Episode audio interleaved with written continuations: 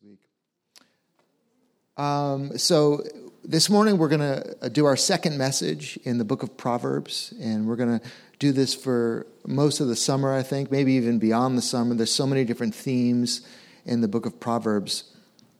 Uh, so today is a little bit more of an introductory type message, uh, even though I already did an intro message, but I think this one is too. When you look at chapters two and three and four, uh, just kind of deals with this great theme of wisdom, which uh, threads throughout the entire book, thirty-one chapters of Proverbs. And but each week we'll deal with um, one theme uh, for the most part. But today, well, I guess it is one theme. It's wisdom, but it's kind of an overarching theme for the book of Proverbs. Uh, yeah, this beautiful graphic that Allie did. Um, so we're calling this series Proverbs Blueprints for Living. And if you've ever done any, uh, well, my daughter's an architect, uh, architect major, so um, she would probably know this, but sometimes with building, I've done enough renovations, I think five different ones through the years. Uh, this one was the biggest one. Uh, there's always a little bit of uh, tension between the builder and the architect. You know, the designer and the builder. Sometimes the designers design things, architects Uh, plan things that the builders are like, we can't do that. That's ridiculous, you know. And so they just do what they want to do. But sometimes there's problems with that. uh, sometimes the architects, they know what they're doing. You know, they, there's reasons for the decisions that they're making in the design, and they, they really need to be followed. So I've seen all the drama of that through the years. It's kind of fun. But the good news is that God is both the builder and the designer of our lives. And so it's so important to know uh, what God has designed for us to be, how he has designed us to live in every aspect of our lives. And of course, the Bible gives much insight to this. The book of Proverbs is uh, just filled with wisdom and clarity in terms of how God wants us to live in our relationships, in areas of money, in areas of business, with integrity, with what we do with our tongue, uh, how we receive rebuke, how we respond to the law of God, the word of God, and many, many other incredible, uh, important topics that we'll look at one each week. So again, today we're going to look at uh, th- this idea of wisdom, and I'm going to be mainly in chapter two, just the first five or six verses, and then a little bit in chapter three and in chapter four as well, uh, kind of toward the end. But when we think about wisdom, uh, you know, sometimes we we just think of somebody who has a lot of knowledge. But I really want to press into your heart this morning that wisdom is not just what you know, but it's putting into practice what you know. Um, I'm going to give you a definition straight from the Word of God, from James chapter three. It gives us a beautiful picture of what wisdom is. It says this: "Who is wise and understanding among you? By his good conduct, let him show his works in the meekness of wisdom. But if you have bitter jealousy and selfish ambition in your hearts, do not boast and be false to the truth. This is not wisdom that comes down from above, but is earthly, unspiritual, demonic. For where jealousy and selfish ambition exists, there will be disorder in every vile practice. But the wisdom from above, the wisdom that comes from God, is first pure, then peaceable, gentle, open to reason, full of mercy and good fruits, impartial and sincere." Wow, right? Wisdom is not just knowing a lot. It is very much how we live. It's a way of life. Uh, so I really want that to uh, be be understood. It, it's partly knowing things. It starts with knowing, right? It starts with understanding who God is, understanding the gospel, understanding what's right and what's wrong. But really, you can know all of that and still not be appropriating it and living it out. And so if you're, in fact, probably we could say that the greatest fool of all, because Proverbs uh, often contrasts the wise with the foolish, right? The greatest fool of all would be the person who knows God, knows the knowledge of God, knows the Bible, has been taught the scriptures from, you know, infancy, but has chosen to disregard it all and live his own or her own way. That would be probably the greatest fool, right? So wisdom is how, how we live. Some have defined wisdom as seeing things from God's perspective, and I like that as well. Um, kind of seeing things as God sees them, uh, seeing people as God sees people, seeing the world, seeing life, seeing the brevity of life from God's perspective. You know, seeing um, seeing the kingdom of God, seeing what is right and what is wrong, seeing the sinfulness of sin, see, seeing uh, just how uh, rotten certain paths are. You know, we when we see things from God's perspective, uh, that's wisdom. So we're we're gonna uh, break down these first few verses, especially in chapter two of Proverbs, and it says this: "My son, if you receive my words," I'm gonna go slow here because uh, I don't want to miss anything. But what does it mean to receive? He's saying, if you receive my words, it's not just hearing. It's not just hearing and understanding. It's not just hearing and understanding and being able to just write it out on a piece of paper or, uh, you know, get an A on a, on a quiz or something about it. Receive means to, like, take it into your life and put it into practice. Maybe a, an illustration would be if, and this often happens in our neighborhood, uh, if, the neighbor was playing music or doing uh, karaoke, eighties songs. That's one of our neighbors. Really late at night, uh, two in the morning, three in the morning. And we were just, now we've never done this, but if we were like, okay, we need to get some sleep, we're going to go over there and give them a message and say, we can't sleep because this karaoke is so incredibly loud. And then if I came back and my wife said, well, did they receive your words? We would be able to tell by if the music continued or not. Does that make sense? Because they might stand at the door and be like, well, yeah, sorry, okay, and nod and, and receive it. And it seems like they're receiving it, right? Like some people receive sermons. Right? Oh, yeah. Wow. Good. Right. That's no. Wow. Right on. That's so convicting. That's so true. Man. Wow. That's a good one. And then they go out and they just don't do what the word says. Right. Actually, James talks about that a little bit too. Um, it's like, you know, well, we won't get into that. Stay with the, stay with Proverbs two. This is what happens when I don't uh, write out my sermon. I just, it could go anywhere. Anyways, so there it is. If you receive my words. And then he says, and treasure up my commandments within you. I love this. You know, treasure up. The thing that came to my mind was, uh, I don't know if this was necessarily healthy, but when I was a kid, I was obsessed with baseball cards. And I treasured them. I treasured them up. I guarded them with my life. So treasuring up something is not just storing up, but I think it's storing up something with a sense of this thing has incredible value, which is interesting when you think about the word uh, commandments. Commandments, I think for most people in society, have a very negative connotation, right?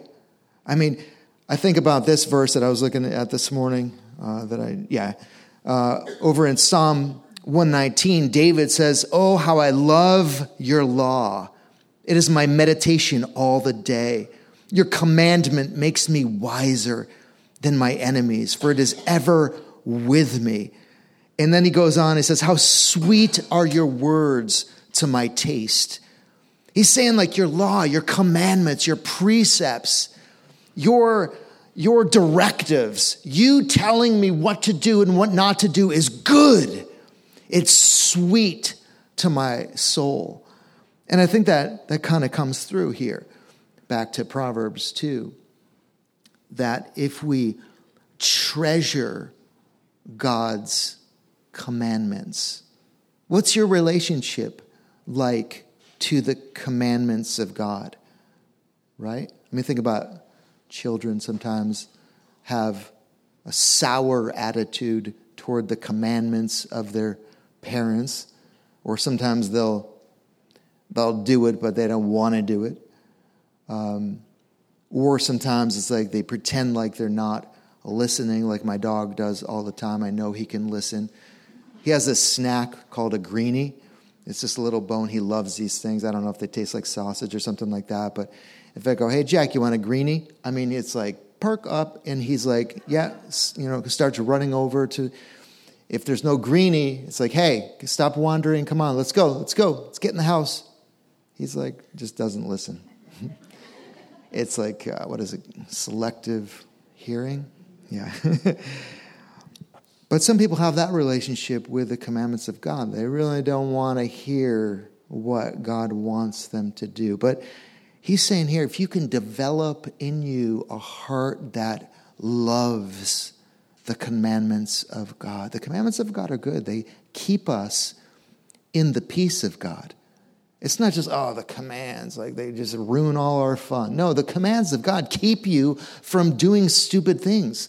They keep you from uh, straying. They keep you from heart heartbreak. They, they keep you from falling into sin, getting tangled up, becoming a, a person who's in bondage. The command, commandments of God, they're like, you know, they're like guardrails for us. They, they keep us on the smooth road. And so uh, we should treasure them up within us. And then it says, making your ear attentive to wisdom.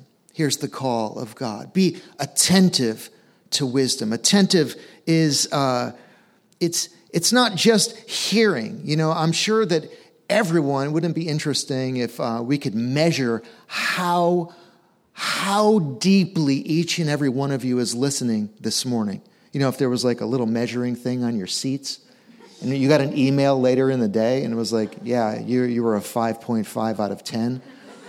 Um, yeah, you were actually a zero, though your face was going like this. Um, and then some would be like a nine or a ten uh, that just absorb. You know, how attentive are you? It makes me think of in school. Uh, sometimes, now I, I admit, I was a huge daydreamer in grade school, huge in high school, and in college, too. Actually, you know, I could just go there, and I'd just be in another world, and the teacher would ask a question. But sometimes, sometimes the teacher would come into class and be like, "Everything I talk about today in the class in the next forty minutes is going to be on the test tomorrow." And then suddenly... Whew, I am paying attention, like totally. You're just, you're you're locked into it with heart, mind, soul, and strength, right? You're taking notes. You're just, you're trying to absorb as much as you possibly can. We don't always listen with the same measure. But he's saying this here, make your ear attentive to wisdom. And then he says this, incline your heart to understanding. And I think this this means, this inclining means this, this sort of uh, positioning of your heart. It's it's what you look at. It's, it's, it's really a hunger and a thirst for wisdom. And that's the call of God to us.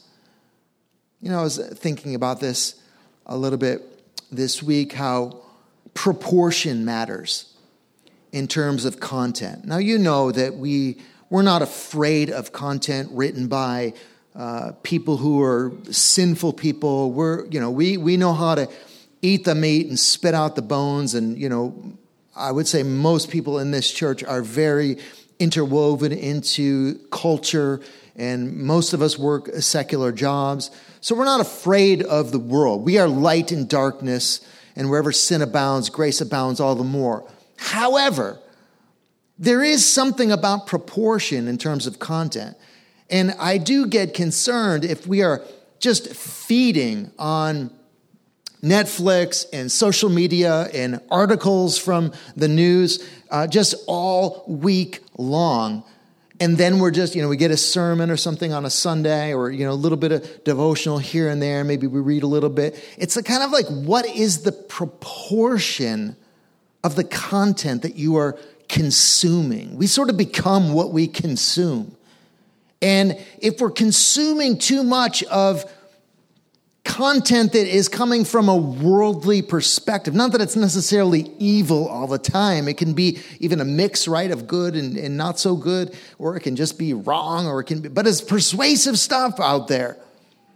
And if we're just feasting on that, I don't know. I think it's a little arrogant to say, yeah, I can handle it. Yeah, I'm always eating the meat, spitting out the bones. I can deal with it. Um, you know, I'm taking in ninety percent worldly content and ten percent uh, content from a, a biblical perspective. I don't know. You're better than me if you can do that, because I can't handle that. It starts to take a toll on me. You know what it starts to affect? My desires and my affections and my appetites. Just slowly, I realize I'm beginning to desire other things. I'm beginning to think a little different. I'm having less of a desire for the word and for prayer and spending time with God. So be careful how you proportion the content that you consume. You know what a good illustration for this would be? Uh, food. Food. Let's think about food for a minute. Now, if if I wanted to be healthy, but I was eating junk food all week long, like mostly junk food, like ninety percent junk food. But then on Sundays, I'm like, okay, we're we're we're getting the plant-based, you know, food out. We're doing We're doing whole grains. We're gonna we're gonna eat lots of fresh fruit, and and and I just eat so healthy on Sundays. You tell me, you think I'm gonna be healthy just because I eat one day a week healthy? No. But if you flip it upside down, now it's not the perfect analogy, I know. But if you flip it upside down, and if you're eating mostly healthy foods, and a little bit of junk food here and there, a bag of Doritos or a Twinkie. No, actually, one Twinkie just nullifies like all of it for a year. It just it just obliterates it. Like a year of healthy eating, it's gone. One single Twinkie. No, this is why I need to write out my sermons. All right, let me get back to, what was I talking about? Inclining your heart to understand. So proportion, you got that point, okay. All right, good. Um, let's get to the next one. Yes, it says yes, that's in there. Yes, comma. If you call out for insight and raise your voice for understanding. Now, it doesn't say this specifically, but I think it implies prayer. It also could mean just, you know, if you're hungry and and, and kind of, uh, it makes me think of Pablo. Uh, for some reason, he, man, he has so many questions. He always had like this really deep question that I could not answer. And he would just, you know, come up and, and ask me. He was just so hungry to, to know things, to, to understand uh, the word of God.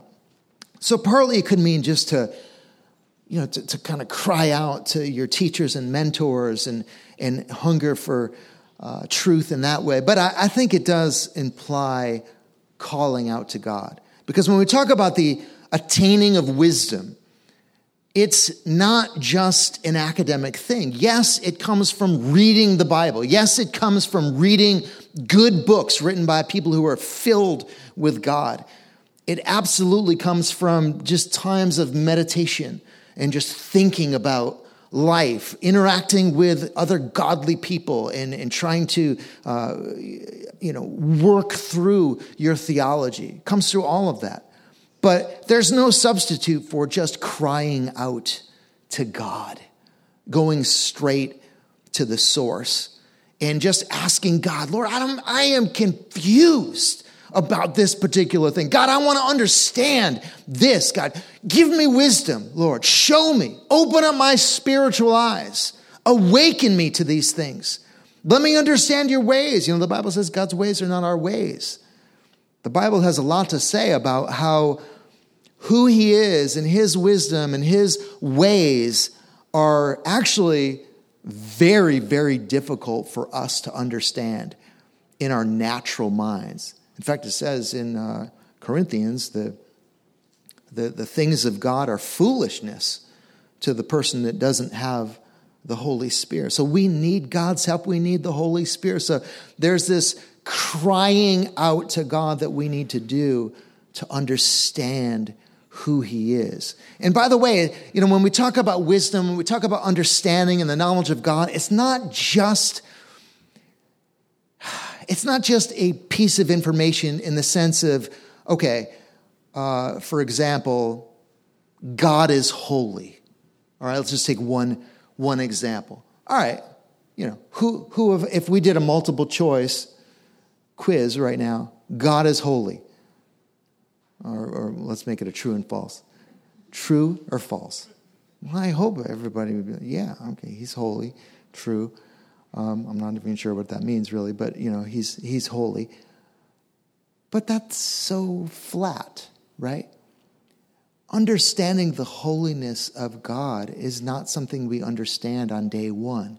It's this ever-increasing, deepening understanding of his holiness. Like, even, even for, for someone who pursued an understanding of the holiness of God for ninety-nine years, when they pass from this life to the next and they stand before a holy God, their understanding will be completely beyond what they ever knew on the earth, right? So you have to understand, this isn't just about, you know, getting it down, because I know some of us are, are kind of like that, you know. It's like, what do we need to know for the test? Okay, great.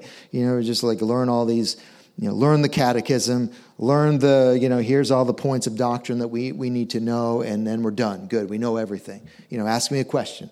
Ask me a question. You know, I just I know the answer. And we kind of, sometimes we can do that. We kind of know the answer, but that's that's not where we're going. Wisdom is grasping some of the enormity of truth. Uh, so we never really attain it. We grow in it. We progress in it, but we we never fully attain it. Anyways, uh, so we call out, we raise our voice for understanding. Verse four says, if we seek, seek it like silver and search for it as for hidden treasures. What does that mean? I don't know. It doesn't resonate that much because I don't think any of us have, I don't know. sought for silver uh, and searched for hidden treasures in the bottom of the sea or something like that. I don't know. We, the closest thing I could think of was I was uh, cleaning my patio last fall, and there was a lot of leaves, you know, I hadn't raked yet, and there's this really overgrown garden uh, right next to our patio, and just, you know, we have a lot of furniture on the patio, and there's leaves and different debris on the ground, and I was I think we were having company over, and so I was wiping off the pillows. From, you know, all the leaves had fallen off the pillows, and I just wiped the pillow, and my wedding ring went flying, and I could hear it ping, and but I didn't really see where it went at all. And I was like, "Oh my gosh, are you kidding me?" I was out there for so long on my hands and knees, just searching for it because I knew it was there. Right, I know it. I mean, I heard the ping. I know I had it on. Like I, heard, I know it. I just, I knew it. It was there, but I just couldn't find it. So I just kept searching under this leaf, under that leaf, pushing things away, sweeping things, not sweeping too hard. It was, it was in this overgrown garden, like I mean, really kind of deep in the, this debris. But anyways, I found it, But in the same way, we know wisdom is there from God. Wisdom comes from God. Wisdom is in God. And God is saying here, we need to search for it. It doesn't just come to us, you know, with a sort of a casual pursuit. You know, it doesn't come to the person that's like, yeah, cool, that'd be great. Yeah, I'll take I'll take some wisdom. That'd be that'd be awesome. You know, along with my, uh, you know, Big Mac or something. You know, it's not. It's it's there's an intensity about the pursuit that is necessary. We have to really hunger. We have to really go after it. God gives wisdom to those who seek after it and search for it with some intensity. And again, what does that mean? It's it's partly prayer. It's it's definitely this book. Like, what is your relationship with this book? Is it is it just? Uh, I mean, do you, when's the last time you've opened it? Uh, did you did you read it this week? Did you are you thinking about this book at all? Like, are you, do you just read a little bit a day, five minutes, and then that's okay, you know, we did our, we did our job. Um, what is your relationship with this book? You know, that's, it, are you casual about it? You know, I mean, could, could your Bible actually have dust on it? It doesn't take that long for dust to accumulate, a couple weeks. I mean, maybe go home and just see, just blow on it. Whew. If dust flies through the air, okay, you, you need a shift in your life.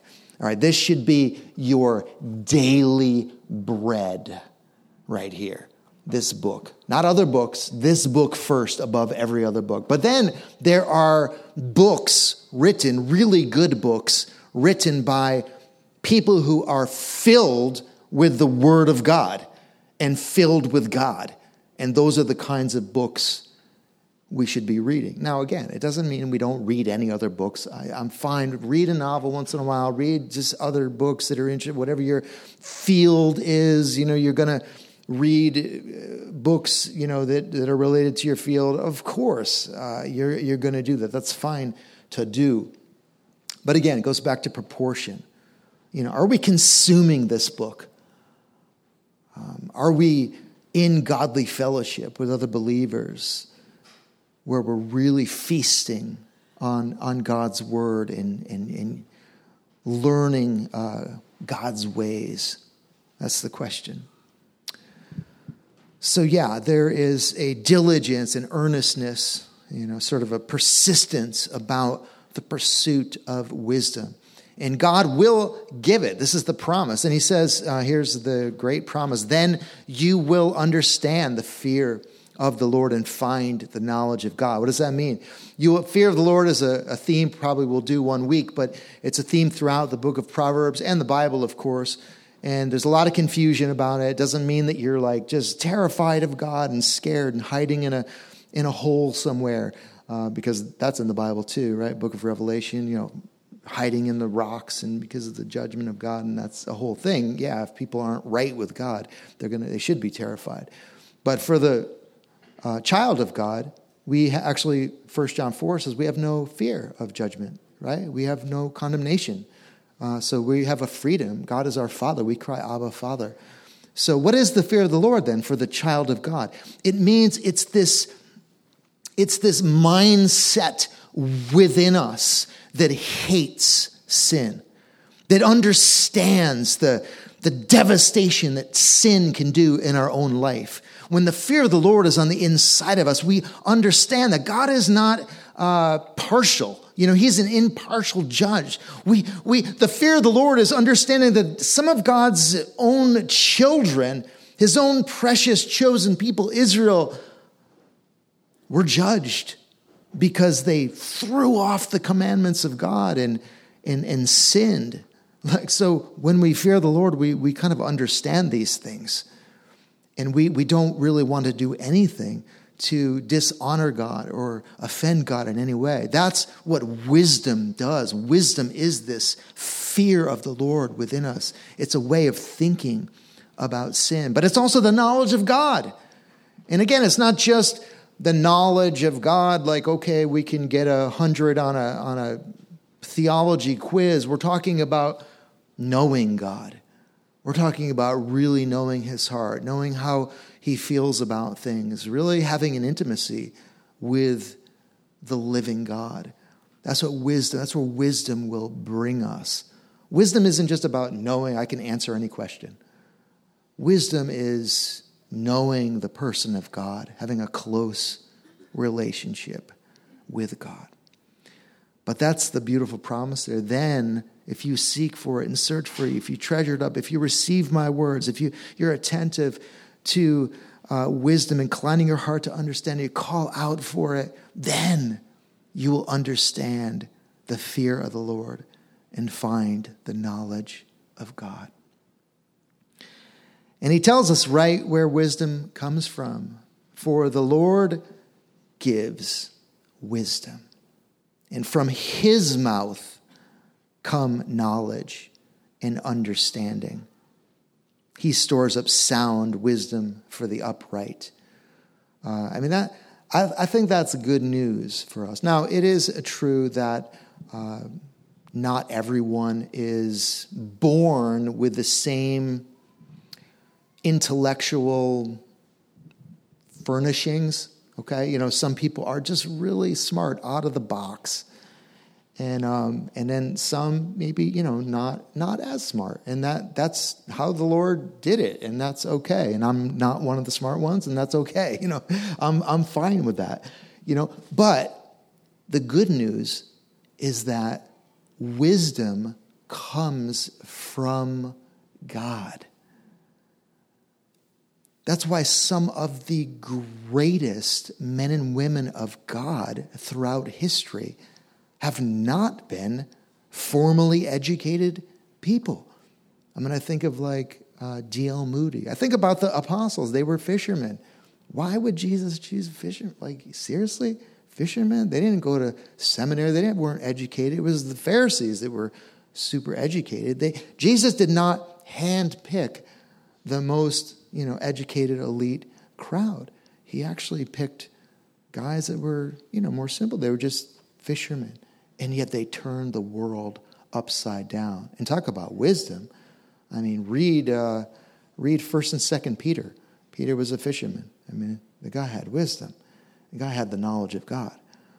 So don't let anyone tell. I know the world will tell us certain things, but in the kingdom of God, things are different. In the kingdom of God, somebody who uh, was not born with great, you know, intellectual furnishings can be filled with wisdom. Remember, that was often the the description of the deacons, the men of God in the book of Acts, right? They were filled with the Spirit and wisdom. Those were kind of the two characteristics. Filled with wisdom and the Holy Spirit. And we don't know much about their backgrounds, but probably some of them were educated formally and some were not. But regardless, God can give wisdom to every single one of us. And that's good news. Well, I'm going to just finish by uh, touching on some of these other incredible um, promises, I guess, because that's what uh, chapter two and three and four and, and other places in um, in Proverbs, like chapter eight, just kind of talk about the just the great promises that come when we have wisdom. You know, is wisdom a valuable thing? Is this something we really should pursue? I mean, how hard should we pursue it? We usually pursue things hard because we value them, right? Um, that's just how, how we work as human beings. We're not going to put that much effort into, uh, you know, if somebody said, hey, if you if you run a thousand miles, I'll give you a dollar. Okay, I'm not going to do that. Okay, I don't like to run. I get cramps on my side when I run. Maybe Riley would do it, you know, for because he loves to run. But, you know, if somebody said, I'll give you ten million dollars if you run a thousand miles, I just, I'd make it happen, you know. But it's it's kind of like that. You know, how valuable is wisdom to you? You can answer that question by honestly asking yourself, how hard do I seek after it? Because if you're like, yeah, I don't know. Yeah, I read a Christian book once in a while. You know, I, I flip flip through the Bible once in a while. I try to find a cool promise. Sometimes I go on social media and find those little, you know, little verses with the fun images behind it and get inspired. Okay, that's not that's not intense. Okay, that's that's not that's just that's really casual. And that means that maybe you don't value wisdom enough. So in the last few minutes, I'm going to hopefully jack up your value of wisdom just by giving you a few promises. Well, verse nine in chapter two uh, says, when, then, then you will, you know, kind of if you pursue wisdom with passion and attain it, then you will understand righteousness and justice and equity, every good path. Boy, that's a relevant one for today with all the arguments out there and all the tensions about justice. Wisdom from God will come in from a different angle. Uh, we could use that wisdom. It says wisdom will come into your heart and knowledge will be pleasant to your soul. I love that. And this is a huge theme in Scripture, this delight in truth. That when we begin to have a, a heart of wisdom, we begin to feast on truth. And guess what? Truth is free. We don't have to spend money on it. We can, once it's in your heart too, you can be standing in line at the bank. You know, it's like, how long is this line? The D M V. How long are we going to have to sit here? To, and you can just be You can just go there with wisdom. You're thinking about things. You're meditating on the Word of God day and night. You're, you're having a feast in your mind on God's Word. And other people are grumbling and complaining because they got to wait in line. See, there's no limitations on wisdom. It can be with us. It could be with us in prison. It could be with us in a sickbed. It can be with us at all times, and it's absolutely free, and God gives generously to those who seek after it. Verse sixteen says, you will be delivered from the forbidden woman, from the adulteress with her smooth words. And the f- first few uh, chapters of Proverbs, or five, six, and seven, I think it is, you know, kind of get into adultery and all that. Maybe we'll explore that on another day. But I think suffice to say, you know, wisdom helps us to think clearly in a moment of temptation. It's not just uh, the temptation of adultery. It could be any kind of temptation. It could be something with money. It could be some kind of uh, lack of integrity issue in the workplace. It could be, uh, you know, a temptation to, to, to, you know, get drunk or to do drugs or whatever. Wisdom guides us in the moment of temptation. Wisdom just come again. It's like, it's it's so in, you know, interlocked with the fear of the Lord. It's almost the same thing. But wisdom will rise up and give us fifty reasons why, yeah, doing that is dumb. That is not a good decision. And the the, the reasons just come flooding into the heart and into the mind. How many need that in a time of temptation? How many have been in a time of temptation and it's kind of like, you know, we're we're just like spaced out like in the cartoons with the, you know, we're kind of listening to the, the little devil. Oh, yeah, okay. I guess it could be a good idea. Yeah, all right, I get that, I get that. And then the, you know, the, the little angel's like, no, that's not a great idea. And then those two are arguing with each other and you're just like stuck in the middle. You're like, I don't know, I feel kind of fifty-fifty about this. That's really dangerous. Okay, wisdom is not a fifty-fifty thing. When wisdom rules your heart, it just, uh, it overwhelms, you know, the voice of foolishness inside of you. Thank God. All right, I'll give you a couple more. um, over in chapter three, it says, let not steadfast love and faithfulness for, forsake you. Bind them around your neck. Write them on the tablet of your heart. And you will find favor and good success in the sight of God and man. First of all, isn't it the greatest thing in the world to be considered a success in the eyes of God? Don't you want God himself to say, well done, good and faithful servant? I mean, what could be better? I, I've learned that that is probably the greatest pleasure in life, when God himself whispers, kind of speaks to your heart and just says, you're, I'm loving the way you're living. You know, I'm loving your pursuit of me. I'm, I'm just, it's like a fragrance. When, when you have those moments of, of feeling that, and I don't know how he communicates that. I don't get that every day, that's for sure. But sometimes you just, he just kind of has his way of telling you that. Man, it's like, what, what compares to that? Nothing compares to that. That's like the most amazing thing ever. But it also says we have favor in the sight of men. Now, it doesn't mean everybody is going to love us if we're filled with wisdom. But, you know, the person who is filled with wisdom is often very loved within the community of God, because uh, people recognize that wisdom. It shows in their life. And often, I mean, think of the Bible characters Daniel or uh, Joseph, Um, who, even though they were in very secular environments, had incredible favor. You know, the Bible says that the, the man of God, this is a paraphrase, but the man of God um, makes even his enemies be at peace with him.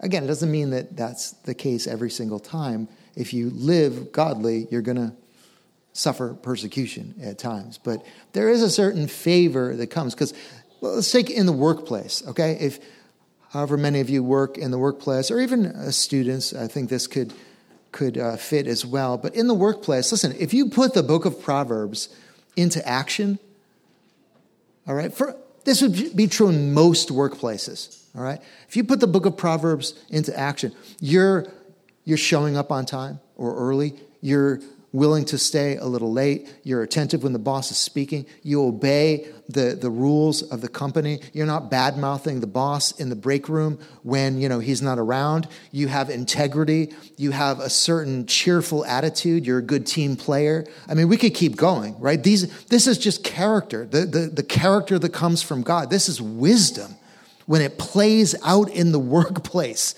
Should be the kind of thing that any manager Uh, would be like, wow, okay, this guy's a good worker. This this lady's uh, an incredible worker. Um, I, I just, and again, you, you'll have a very small percentage of people that just because you're a Christian aren't going to like you. But I, that's more of the exception. I think people who are owners of companies, this is, they're looking for people that they can trust. They're looking for people that are reliable. They're looking for people that they can be on the register, and they're not worried about, oh my gosh, are they going to, you know, slip a ten in their pocket? Are they going to, man, trustworthy people. People who are filled with wisdom have all of these wonderful qualities, and they find favor in the workplace often, and they often get promotions. And the book of Proverbs kind of talks about that. If you put all of the, the wisdom in the book of Proverbs into action and embody these kinds of character virtues, you will be, in a normal economy, you will succeed in what you're doing. I don't care what you do. You can start at I mean, Walmart, okay? It's like bottom of the, you, you know, there's like three hundred employees at Walmart, and you're just you just got hired, and like you're the at the bottom of Walmart. I'm telling you, you put wisdom into practice in the workplace, it's only a matter of time before you're going to be you're going to be pulled up, you're going to be a department manager, you're going to be overseeing people, you're going to be supervised, because you are trustworthy and reliable and have integrity and are a team player and cheerful, all these good qualities. People, you will be, in most settings, you will be exalted. All right, a few more. Um, I love this one. Chapter three, verse eight, it says, it will be healing to your flesh and refreshment to your bones. Wisdom will even affect your health. Doesn't mean you'll never get sick or never die, but When you have a peaceable mind and you have meekness, that will have a direct bearing on your on your health. I mean, they, they, they're proving this now, that people who are incredibly angry and bitter, it, it takes a toll on their health. People who are just deeply stressed out, um, it just beats on their immune system and starts to break down their body. I mean, even wisdom would keep us from addictions, right? And keep us from all kinds of... Wisdom would tell us we should probably watch what we eat. This is the temple of the Holy Spirit. We should we should probably be uh, decent eaters. I mean, you have to be a health, you know, food crazy person, but, you know, like just we should pay attention to what we're putting in our bodies. Wisdom will have a bearing on our health. Then it says this in verse fourteen... The gain, blessed is the one who finds wisdom, the gain from her, speaking of wisdom, is better than gain from silver, and her profit better than gold. She is more precious than jewels. Listen to this. Nothing you desire can compare with her. I think chapter eight says wisdom is the principal thing. Wisdom is supreme. It's the thing of all things to desire. I mean, what do, what do people desire? You know, women, money, things, houses, fame, uh, just, you know, whatever, reputation, just stuff. Uh, what is it? You know, all of, anything you can imagine that you could seek after. The scriptures are saying wisdom actually beats it all out. When you have wisdom... When you have wisdom, it kind of doesn't matter what happens in life. It doesn't matter if the economy goes bad. It doesn't matter what your circumstances are. It doesn't matter if your health fails. Wisdom keeps you in Christ. It keeps you filled with peace. It's the supreme thing to be desired. Solomon, of course, uh, asked for wisdom. God said, "What do you want? I'll give you anything." Wisdom. Good answer. That was a wise answer by Solomon. All right, I'll just give you a couple more. Um, let's see, pick a good one, because I only got a couple more minutes. Chapter four, wisdom will keep us, guard us. Prize her highly, and she will exalt you. It doesn't mean you'll be exalted high above everyone else, and everyone will bow down. It just means that God will exalt you into the full expression of who you were created to be.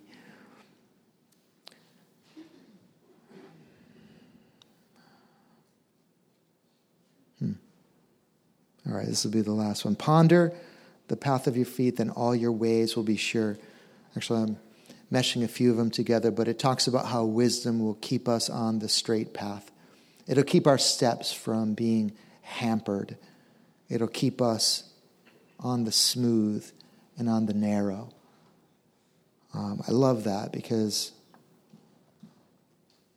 I'll confess that there's been, I mean, I've been a Christian for thirty-two years, and there's been some seasons where, you know, I don't know, I'm just not, not feeling it, you know, so much. And I start to, again, it kind of goes back to content consumption, and my, my desires starting to, you know, drift into some other things, and, And then I start to feel my steps being hampered. It feels like there's little little demons on my ankles. You know, I'm trying to run fast, but I just can't. I'm not moving. You know, these get off of me, you know. And that's what happens when, that's why I try to, to, to press so hard, wholehearted devotion. When we... When we try to do like one foot in the world, one foot out, and yeah, I want to be serious, but I'm not too serious. You know, I'm just going to kind of be cool about this and casual. The problem with that is it doesn't work. It doesn't work. We're like hampered. We're just, it's like everything is hard. Everything, the walk with God is, is hard. We're not coming into the depth. We're not experiencing the life. And we're, we're, we're not getting traction in our in our walk with God. And, and it's just, it's a terrible place to be. I honestly think that sometimes, and you, some of you know exactly what I'm talking about. It, it's better to be like lost and ignorant in a way, just in, in the practical, in the pragmatic here and now. I'm not saying in the grand scheme of heaven and hell, but it's almost better to be just ignorant and just lost than to be in this middle ground of like knowing what you should do, right? And knowing the call of God is calling you to love him with heart, mind, soul, and strength, but you're still attached to the world and still idolatrous and still doing all that. It is a miserable place to be, because I, there's a lot I could say there, but I think that God is a father and he begins to discipline us. He doesn't bless us in the middle place, in that place of mediocrity and compromise and one foot in and one foot out. He just, he kind of holds, he wants to bless us, but he, he kind of holds, and he even might even make things harder, which, I don't know, it's a concept in Scripture that God will do that as a good father would do. And so it is a miserable place to be. Uh, so don't be in that middle. Don't straddle the fence. Just leap in, jump in, go all in, seek after wisdom with your heart and your mind and your soul. Well, the bell is going off, and that's my time to finish. um, thank you for the bell, whoever that was. Um, I, I get the hint. I get it. Talking too long. All right. Uh, thanks for uh, listening so attentively this morning. Um, I'm just going to close in prayer and just say that if you have any questions about the church, I'll be available afterward. If you want prayer, I'm happy to pray for you. Again, the welcome table in the back. Uh, go talk to Julie. She's super nice. She'll answer all your questions. She has lots of wisdom.